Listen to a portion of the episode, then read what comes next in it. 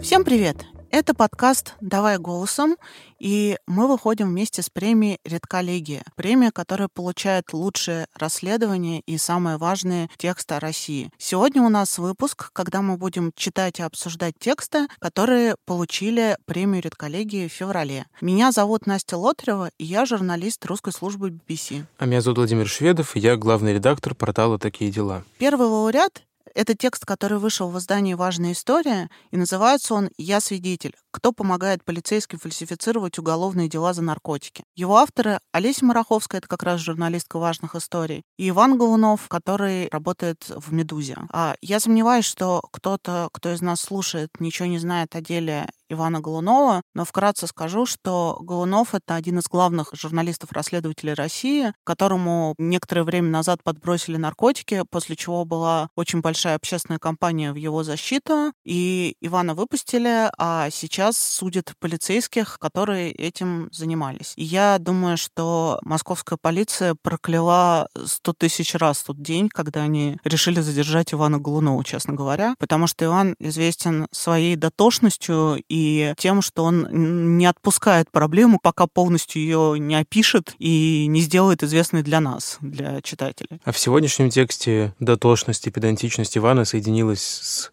профессионализмом в сфере даты журналистики, потому что автор Олеся Мараховская, наверное, один из самых заметных и ну, успешных авторов в России, кто работает с данными, кто умеет их интерпретировать, обрабатывать и представлять в какой-то понятной читателю форме. В общем, я думаю, что результат такой совместной работы действительно заслуживает внимания. И хотя я понимаю, что расследование со сложной фактурой и тем более с обработкой данных сложно читать и слушать, но все-таки призываю вас это сделать, потому что действительно эксклюзивная информация и чрезвычайно важная проблема. А после того, как вы послушаете текст, мы позвоним одному из авторов, Олесе Мараховской, и поговорим с ней. Не переключайтесь. Текст читает Левтина Пугач.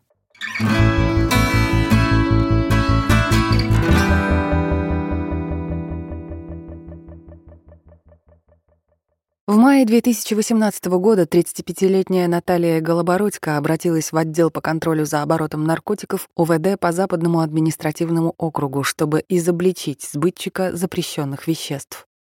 Полицейские решили провести у него проверочную закупку и договорились, что Голобородько купит вещество у дилера под присмотром оперативников.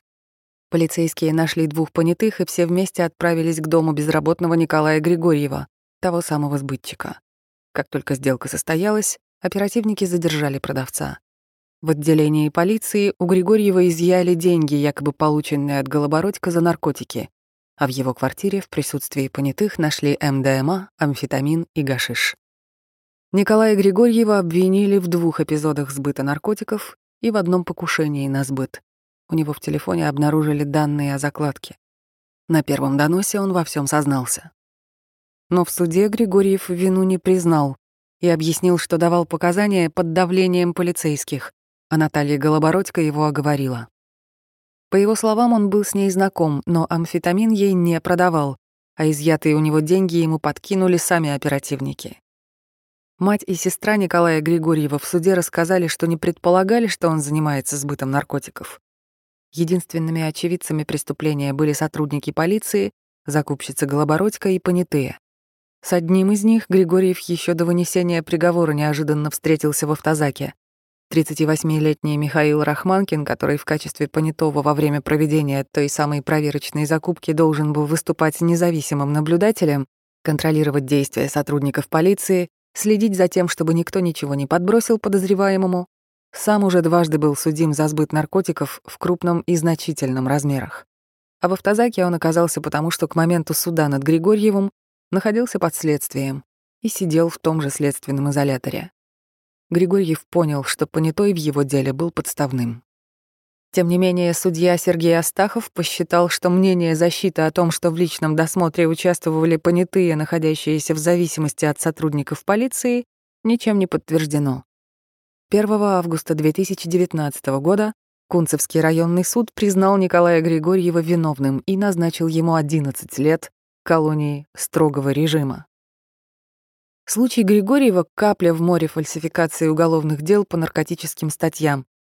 Мы проанализировали десятки тысяч приговоров и обнаружили только в Москве больше 140 штатных понятых, просто знакомых оперативников, наркозависимых или ранее судимых людей. Сотрудники полиции регулярно использовали этих людей для фабрикации уголовных дел, а подсудимых по этим делам судьи отправляли за решетку на долгие годы, несмотря на протесты адвокатов. Когда мне Григорьев рассказал, что встретил понятого по своему делу в автозаке, я стал пробивать все фамилии понятых в базе Мосгорсуда, говорит адвокат Григорьева Андрей Толстых. Оказалось, что ранее судимый Михаил Рахманкин сам находится сейчас под следствием за незаконный сбыт наркотиков в крупном размере, как и второй понятой. Как они могут быть независимыми? Дважды судимый Михаил Рахманкин неоднократно помогал полицейским. За месяц до задержания Григорьева он выступал закупщиком еще в одном деле. А сейчас он снова осужден за сбыт наркотиков и отбывает наказание в колонии. По словам Екатерины Селивановой из Фонда содействия защите здоровья и социальной справедливости имени Андрея Рылькова, куда задержанный Михаил Рахманкин обратился за защитой, доказательством его вины стали показания сотрудников полиции и задержанной с наркотиками девушки, а также видеозапись с камеры около метро. Я знаю, что он обращался в Управление собственной безопасности, пытался сотрудничать с ними, говорил, что ему есть что рассказать про сотрудников УВД по ЗАО, рассказала Екатерина Селиванова. Рахманкин надеялся, что они смогут как-то повлиять на его дело и ему дадут меньший срок. Но этого ничего не произошло. Получил он 11 лет. В управление собственной безопасности через какое-то время обратилась и сама закупщица Голобородько, по инициативе которой началась эта история. В ее заявлении в управление собственной безопасности ГУВД Москвы история дела Григорьева звучала совсем иначе. Наталья утверждала, что вечером 19 марта 2018 года ее около дома избили, а потом затащили в машину двое сотрудников полиции. Один из них — Егор Фарманин. Они разрешили ей сделать один звонок, и Наталья позвонила своему знакомому, другому оперуполномоченному ВД по ЗАО Максиму Умедбаеву. По словам Голобородько, Умедбаев подъехал на место, поговорил с Фарманиным 10 минут и повез ее в ОМВД по району Кунцево. Там у нее в сумочке нашли амфетамин. Сотрудники уголовного розыска, пользуясь тем, что надо мной висит статья и угроза лишения свободы, стали меня склонять к тому, чтобы я оказывала им содействие и сотрудничала с ними, писала в заявлении Голобородько. Мне прямо говорили, что если я откажусь, меня посадят, а если соглашусь, то останусь на свободе. Я согласилась. Руководил этим всем Умедбаев Максим. Он мне сказал, чтобы я дала показания в отношении Григорьева Николая, а также помогла в еще каком-то деле. Я согласилась, так как у меня ребенок несовершеннолетний сын. По словам Голобородько, полицейские сфабриковали все материалы в отношении Григорьева. Я понимаю, что если не сообщу о преступных действиях сотрудников УВД по ЗАО, то вынуждена буду помогать им сажать невиновных в тюрьмы, писала Голобородько.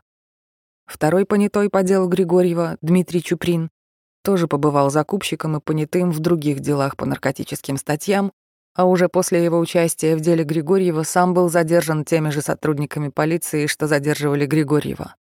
Они обнаружили у него в капюшоне амфетамин. Якобы Чуприн сам уложил его туда с целью личного употребления. Уже в апелляционной инстанции адвокат Григорьева Андрей Толстых обращал внимание суда на то, что Голобородько была провокатором, а понятые Рахманкин и Чуприн — информаторами оперативников. Сам же оперативник Умидбаев и еще четверо сотрудников УВД по к тому моменту уже были отстранены от работы из-за участия в фальсификации дела журналиста «Медузы» Ивана Голунова, которому оперативники подбросили наркотики. Апелляционная инстанция оправдала Григорьева по двум эпизодам из трех, и вместо 11 лет колонии строгого режима, которые ему грозили за сбыт наркотиков, Григорьеву назначили 6 лет и 6 месяцев. Адвокат Андрей Толстых не исключает, что суд мог пересмотреть решение из-за громкого дела Голунова. Так же, как это сделал адвокат Толстых в случае с понятым Рахманкиным, мы решили проверить вообще всех понятых, чьи имена есть в базе документов Мосгорсуда, чтобы найти тех, кто постоянно сотрудничает с полицией по наркотическим делам. Большинство текстов приговоров, определений и постановлений московские суды выкладывают в общий доступ на сайте Мосгорсуда. Мы выгрузили оттуда 56 860 документов по 12 так называемым наркотическим статьям Уголовного кодекса, и нашли 142 человека, которых полицейские неоднократно привлекали к делам как якобы независимых понятых. Рекордное число таких штатных понятых, 18 человек, оказались связаны с УВД Пазао, сотрудники которого задержали журналиста Ивана Голунова, а до этого Николая Григорьева. Сразу после дела Голунова президент Владимир Путин снял с должности главу УВД Андрея Пучкова, а пятерых его бывших подчиненных сейчас судят за превышение должностных полномочий, фабрикацию доказательств по уголовному делу и незаконное хранение наркотиков. На втором месте УВД по Восточному административному округу, ВАО. Там 13 понятых не раз принимали участие в оперативно-розыскных мероприятиях одних и тех же полицейских или были осуждены по наркотическим статьям. Если присмотреться, как и к каким делам привлекались эти понятые, окажется, что почти все они, как актерская труппа, по очереди работают на следственных мероприятиях вместе с сотрудниками УВД ПАВАО.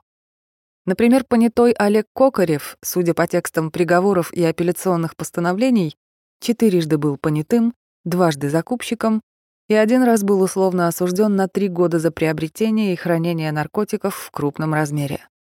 Олег Кокарев как минимум трижды пересекался в разных делах с другими штатными понятыми УВД ПАВАО. В одном деле с Павлом Ильиным, который незадолго до этого получил год условно за незаконное приобретение и хранение наркотиков в значительном размере. В другом сразу с двумя понятыми — Викторией Малакановой и Алексеем Хреновым.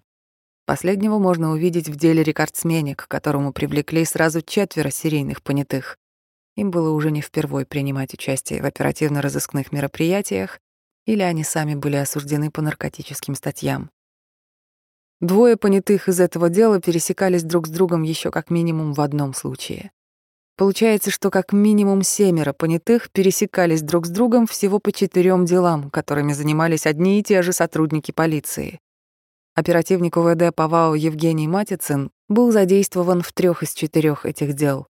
Алексей Мазин и Виталий Беликин — в двух. А обвиняемые по этим четырем делам вскоре были осуждены московскими судьями на сроки от 8 до 12 лет лишения свободы. До того, как функции расследования наркотических дел были переданы УВД, этим занимались специальные службы по округам при Московском управлении ФСКН. Они передали эстафету наркотических дел в УВД вместе со своими понятыми. В службе ПАВАО УФСКН мы насчитали пятерых штатных понятых. Например, все тот же Олег Кокарев участвовал в делах, которые расследовала и эта служба. Остальные четверо также пересекались друг с другом по разным делам. Почти все понятые отказались говорить с журналистами. Узнав, о чем готовится материал, они, как правило, больше не отвечали на звонки. Некоторые коротко объясняли, что им больше не хочется влезать в это. Но Илья Орел, который как минимум шесть раз был понятым по просьбе сотрудников службы ПАВАО УФСКН и УВД ПАВАО, все же согласился поговорить с журналистами. В отличие от многих других понятых, у Ильи никогда не было судимости. Ему 30 лет, Судя по его профилю во ВКонтакте, он окончил Московский политехнический университет и работал там техником в протокольном отделе. Еще он, судя по анализу его соцсетей, состоял в молодежном политическом движении «Наши», созданном администрацией президента России. В двух уголовных делах из тех, к которым привлекали Илью Орла, полностью совпадал состав оперативников, прокурор и судья. Еще два дела с его участием вели одни и те же оперативники. По словам самого Орла, понятым он был даже больше шести раз. И не только в наркотических делах, а еще, например, когда задерживали человека в состоянии алкогольного опьянения. На вопрос, сколько раз он был понятым, Орел ответил, «Я не считаю точно. А вы считаете, сколько раз вы в минуту дышите? Какие-то жизненные дела, которые тебя ежедневно окутывают. Большая часть людей не считает их.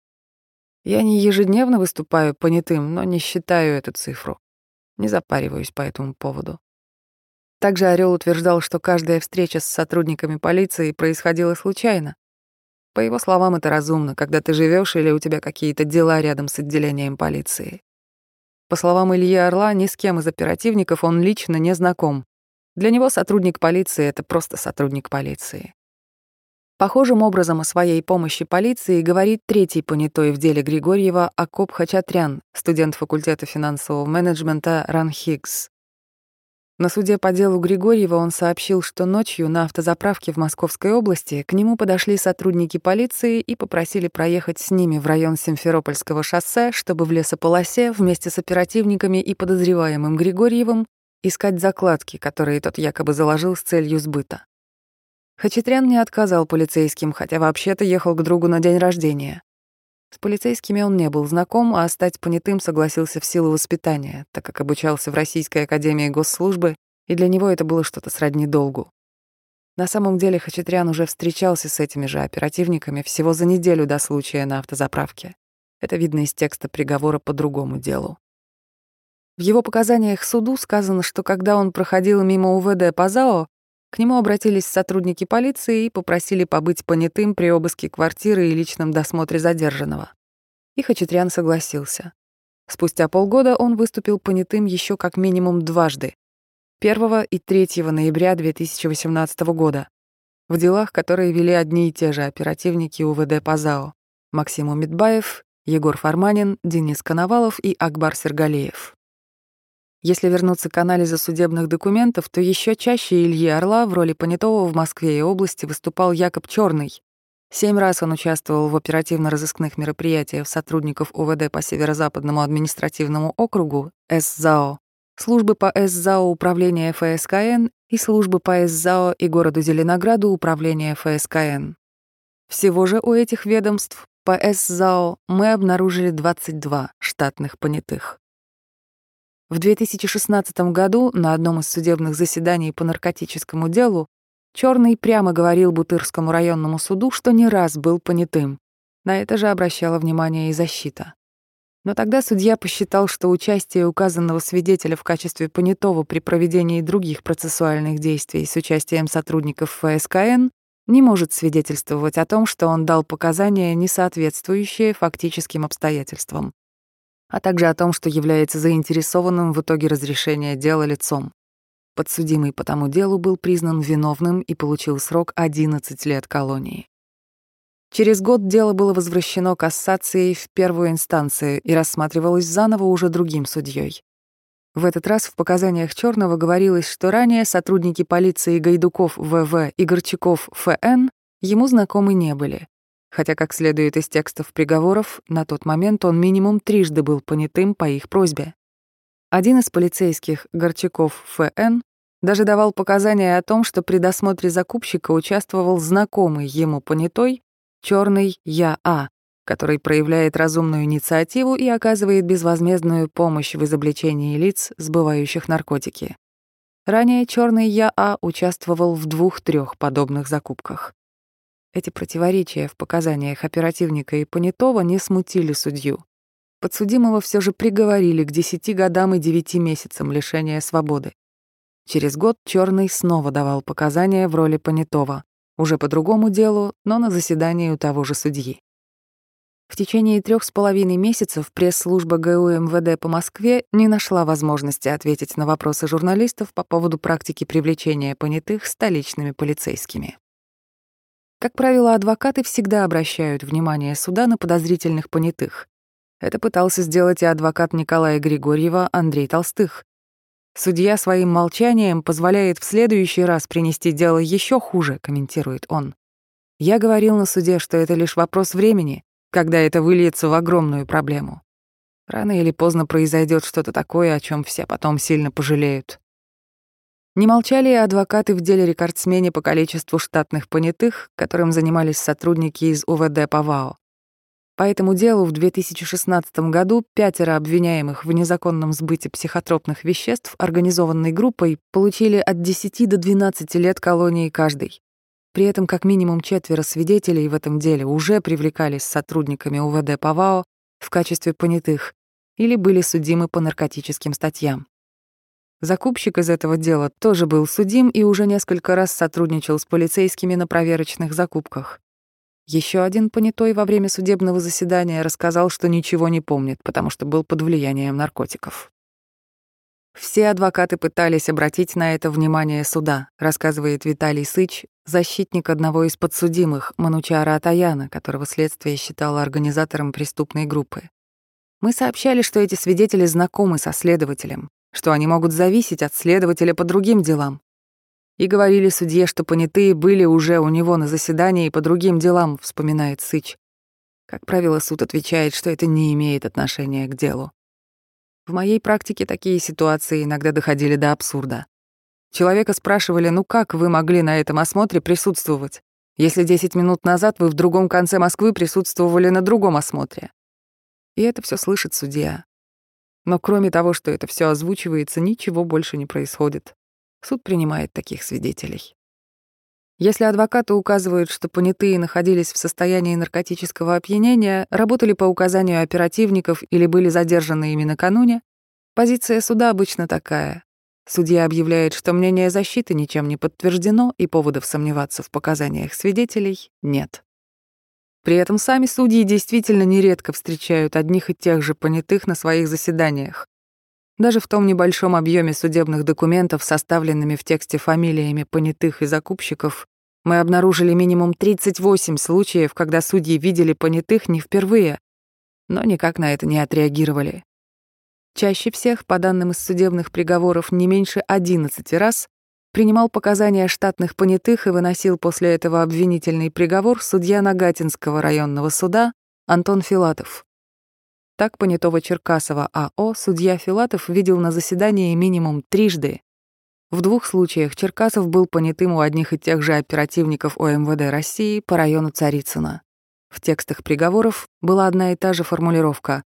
Вина подсудимого подтверждается показаниями свидетеля Черкасова АО, который о своем участии в качестве понятого дал показания, аналогичные показаниям свидетеля, и дальше имя оперативного сотрудника.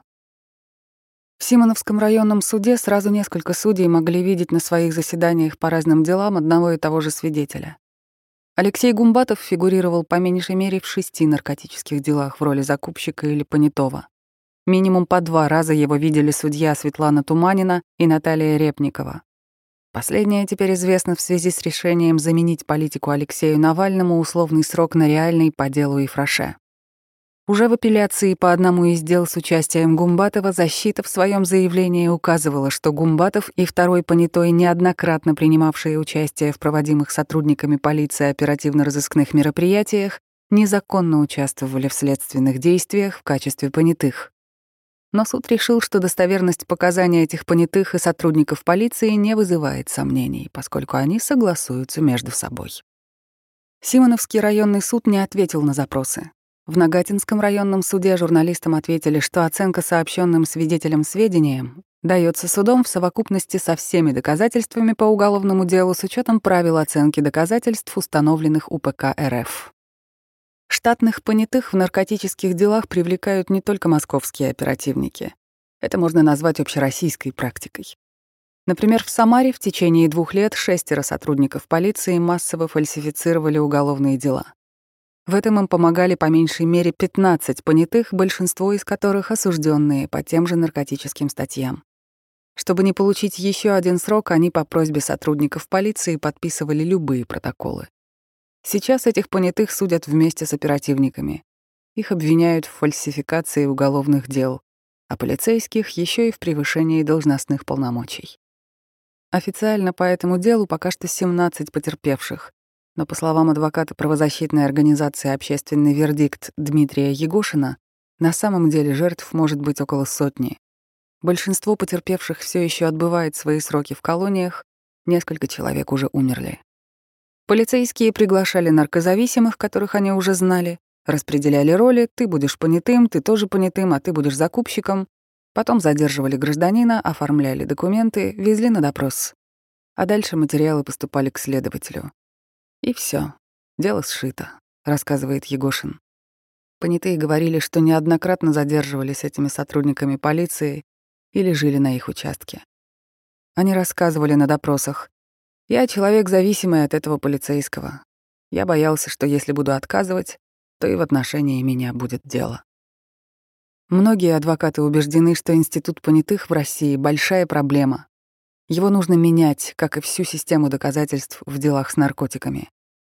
Понятые требуются практически на каждом оперативном мероприятии, а найти их тоже не так легко, говорит адвокат и бывший следователь Виталий Сыч. И если честный сотрудник через месяц не предоставит ни одного раскрытого дела, то к нему придет начальник и напомнит про план. У тебя что, на районе наркоманы закончились? Ты сажай в УАЗик двух понятых и пусть с тобой катаются. ищи. Поэтому случаи превышения должностных полномочий тут сплошь и рядом. Оперативники, которые занимаются вопросом незаконного оборота наркотиков, задействуют своих понятых. Тех, кто ранее задерживался, например. Как правило, привлекают наркозависимых людей, которые за малую дозу готовы рассказать, что везде были, все видели. Как говорится, кто свидетель? Я свидетель. Поэтому наркотические статьи в России называют народными. По данным Судебного департамента при Верховном суде России, за последние пять лет по ним были осуждены почти полмиллиона человек. По свидетельствам адвокатов, сфальсифицировать такие дела очень просто а понятые, готовые подтвердить все, что угодно, как оказалось, находятся без труда. Дела же на коленке фабрикуются, допрос, экспертиза, и человек сел. Хотелось бы верить в то, что самарское дело поможет как-то повлиять на этот вопрос, надеется адвокат Дмитрий Егошин.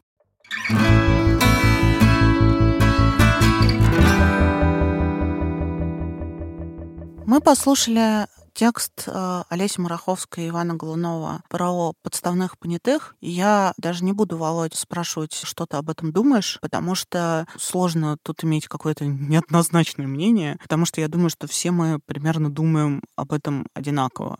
Темы хороши расследования, что они доказательно описывают какое-то явление. Мне кажется, единственное, не хватило все-таки героев, которые могли бы прокомментировать от первого лица всю эту не самую честную, порочную систему. Понимаю, что с этим наверняка были большие сложности, потому что пойди найди таких понятых, которые понимают, что участвуют в фальсификации и в то же время готовы об этом говорить. Но все-таки, возможно, текст бы оживило, если бы был хотя бы не один такой человек, а два или три. Но, может быть, про это нам как раз расскажет подробнее автор текста Олеся Марховская. Давай ей позвоним. Привет, Олесь. Привет. Привет. Мы послушали твой текст, который получил премию «Редколлегия». И, наверное, первый вопрос, который хочется задать, это то, как распределялись ваши усилия в процессе подготовки над материалом между тобой и Ваней Голуновым. Ну, наверное, для этого стоит немножко дать предысторию о том, что, в общем, идея этого текста принадлежит Ване, потому что когда его как раз э, задерживали, подкидывали наркотики ему оперативники УВД по ЗАУ, они привлекали подобных штатных понятых. И он э, обратил на это внимание, и сейчас идет э, процесс как бы против этих полицейских, которые все это делали, и он ознакомливался также с материалами дела, и эти понятые давали показания, что сотрудниками полиции они знакомы уже давно, что они получали денежные вознаграждения, что, конечно, незаконно. Вот. Э, сам Ваня решил проверить вот это свое ОВД по ЗАУ э, от и до. Он просмотрел все дела, которые относились, в общем, к этому УВД, которые заводились этому, этим УВД, и нашел там что-то около, по-моему, 11, может, чуть больше таких штатных понятых. И вот он позвонил мне и сказал, что давай попробуем проверить гипотезу.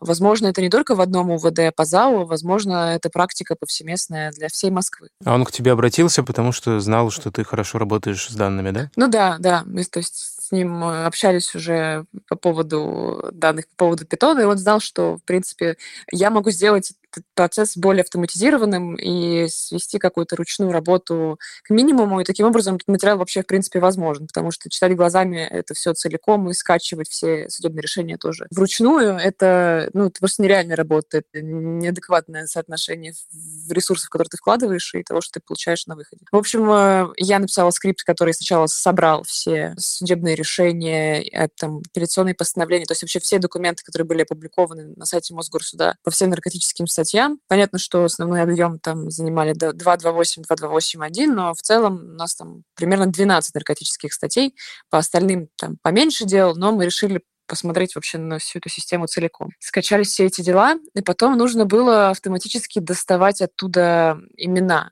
потому что только так можно было доказать, что один и тот же человек участвует в разных делах в роли понятого. Поэтому, опять же, пришлось написать скрипт, который извлекал имена и считал, сколько раз вот это имя встречается а, в разных делах. В общем, ну, как бы на выходе получилась такая табличка, где было имя человека, список дел, в которых он участвовал, и как бы колонка с числом дел, в которых он участвовал. Так как есть еще открытые списки там, судей, помощников, прокуроров, секретарей, эти списки я тоже собрала собрала и смачила эти имена, ну, то есть чтобы сократить объем проверок, потому что там в общей массе было 56 тысяч документов, имен, которые доставались, э, там что-то изначально, вначале было что-то около 40 тысяч вообще. Вот. И там нужно было, конечно, вычищать, там попадали не всегда прям точные имена, тоже какая-то была чистка.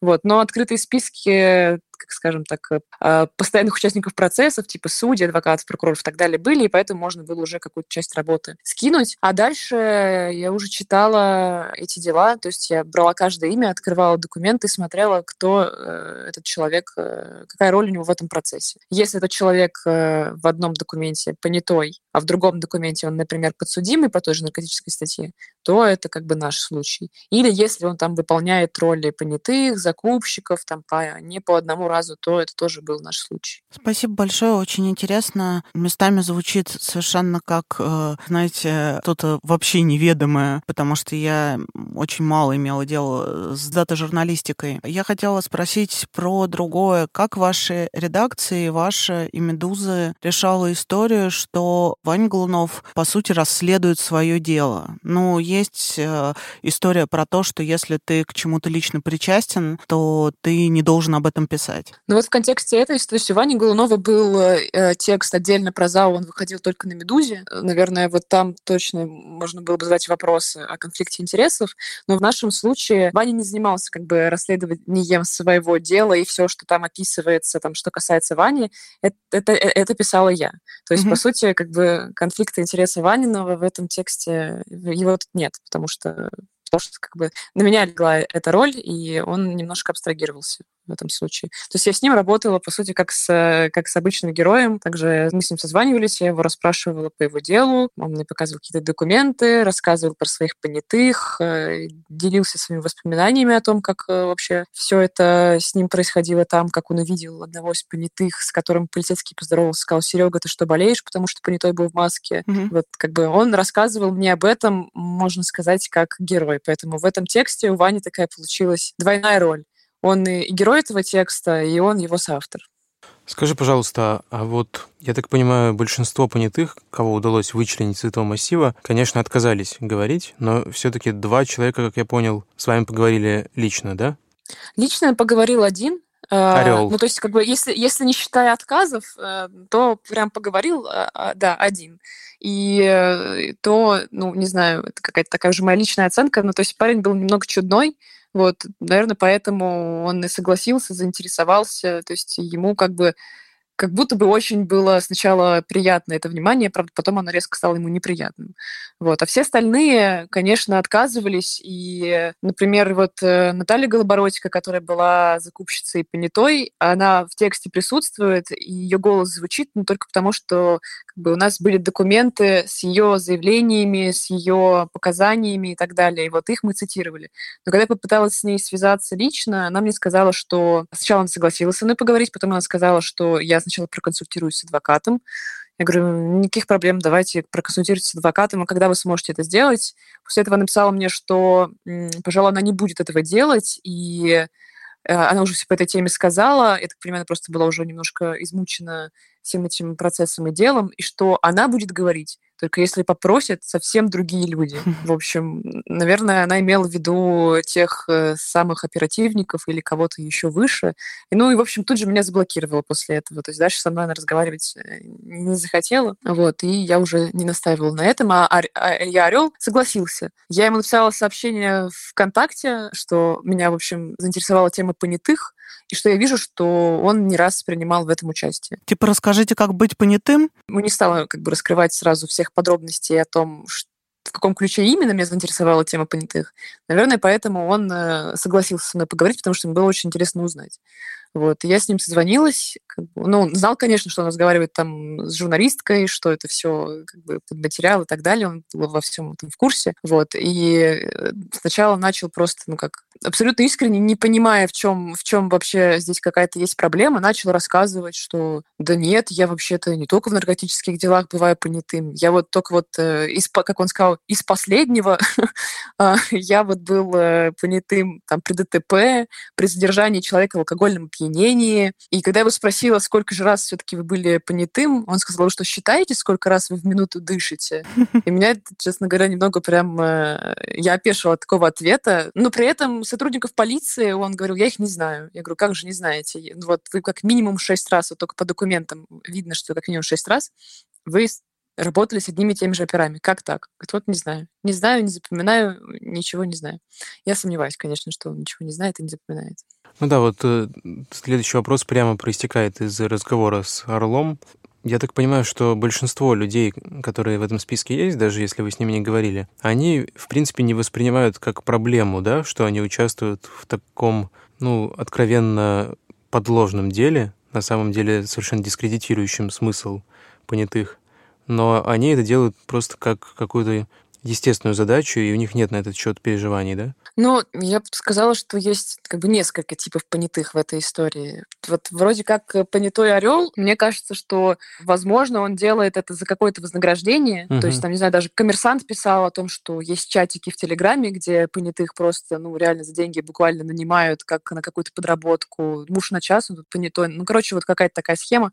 Вот. Мне кажется, что он ближе, наверное, к какой-то такой категории, угу. он получает какое-то вознаграждение, потому что видно, что он там ищет постоянно какие-то подработки, там какие-то объявления всплывали там с его именем, отчеством, то, что у него довольно уникальное, и найти все это было не очень сложно. Он ищет какие-то подработки, продает что-то на Авито, то есть, возможно, он пытается как-то таким образом зарабатывать. Плюс, наверное, да, он совершенно не видит в этом проблемы, потому что так это все в том числе преподносят сотрудники полиции. Потому что для них найти настоящего понятого это действительно геморрой, да, потому угу. что обычные люди не всегда, даже не, не всегда, а чаще им вообще не хочется э, участвовать во всем этом, поэтому они привлекают вот таких людей.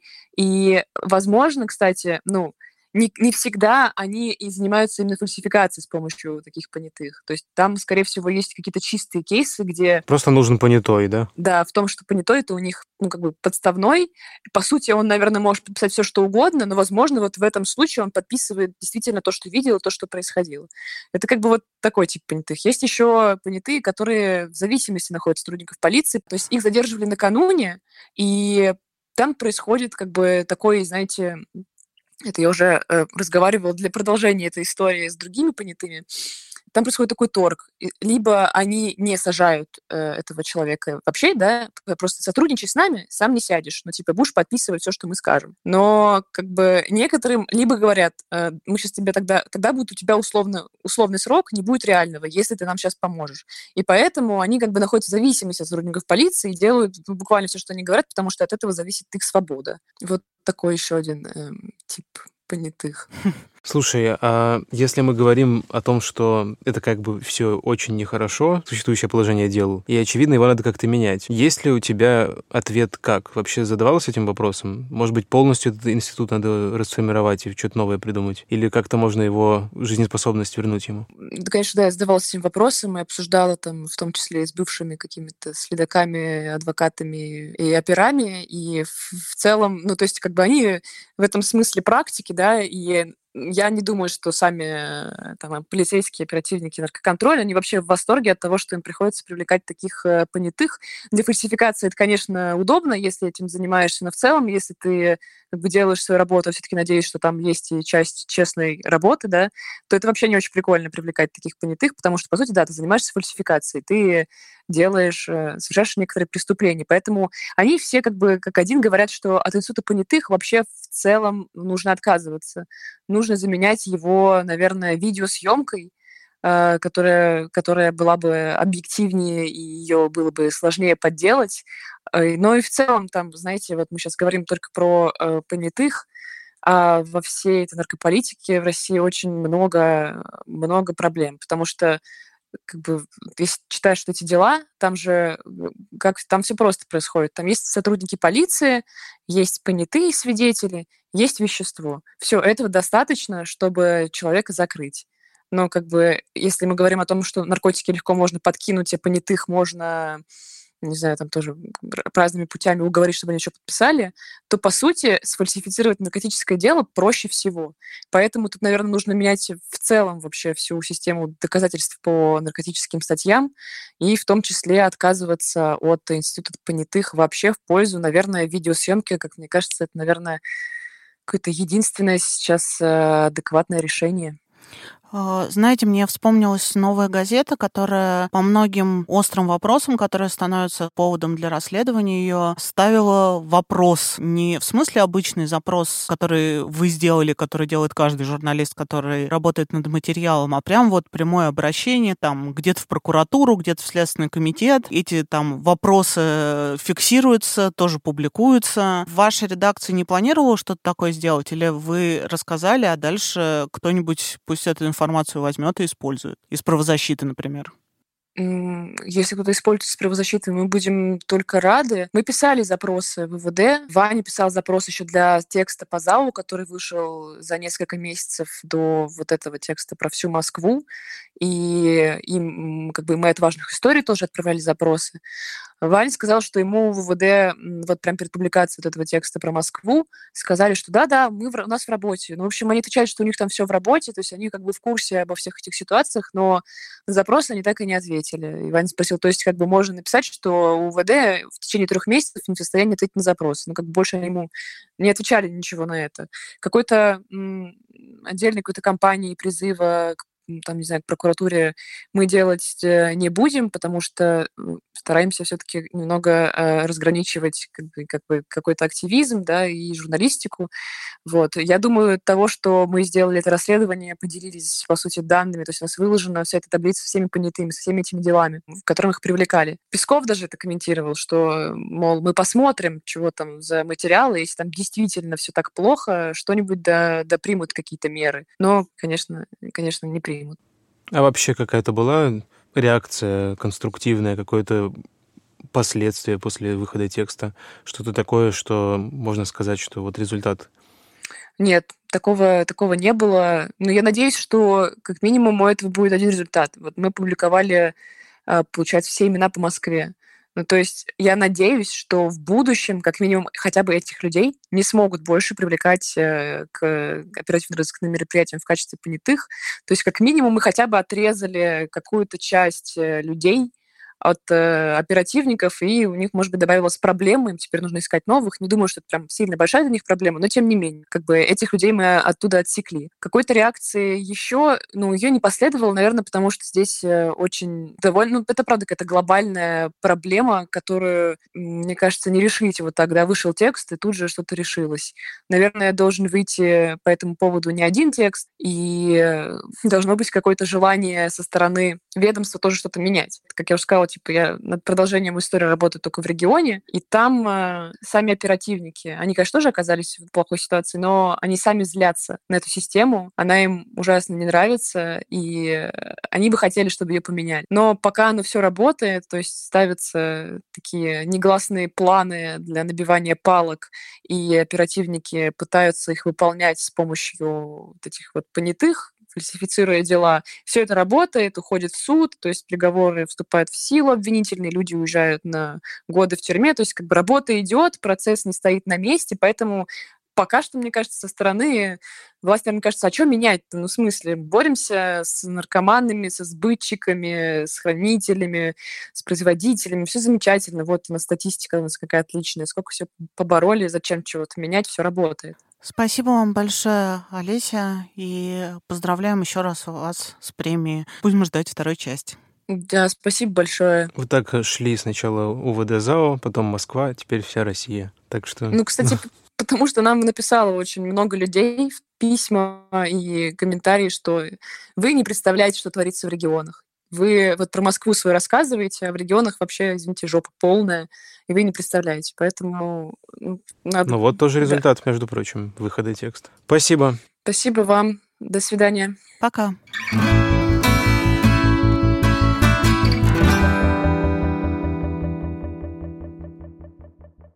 Ну, нам остается только призывать слушать наши следующие выпуски, а еще мы будем слушать много других хороших текстов и прекрасных расследований. Наш подкаст называется «Давай голосом вместе с редколлегией». А, пожалуйста, ставьте нам звезды и подписывайтесь на нас. Это дает возможность находить нас другим людям. А с вами была Настя Лотарева и Владимир Шведов. Пока. Пока.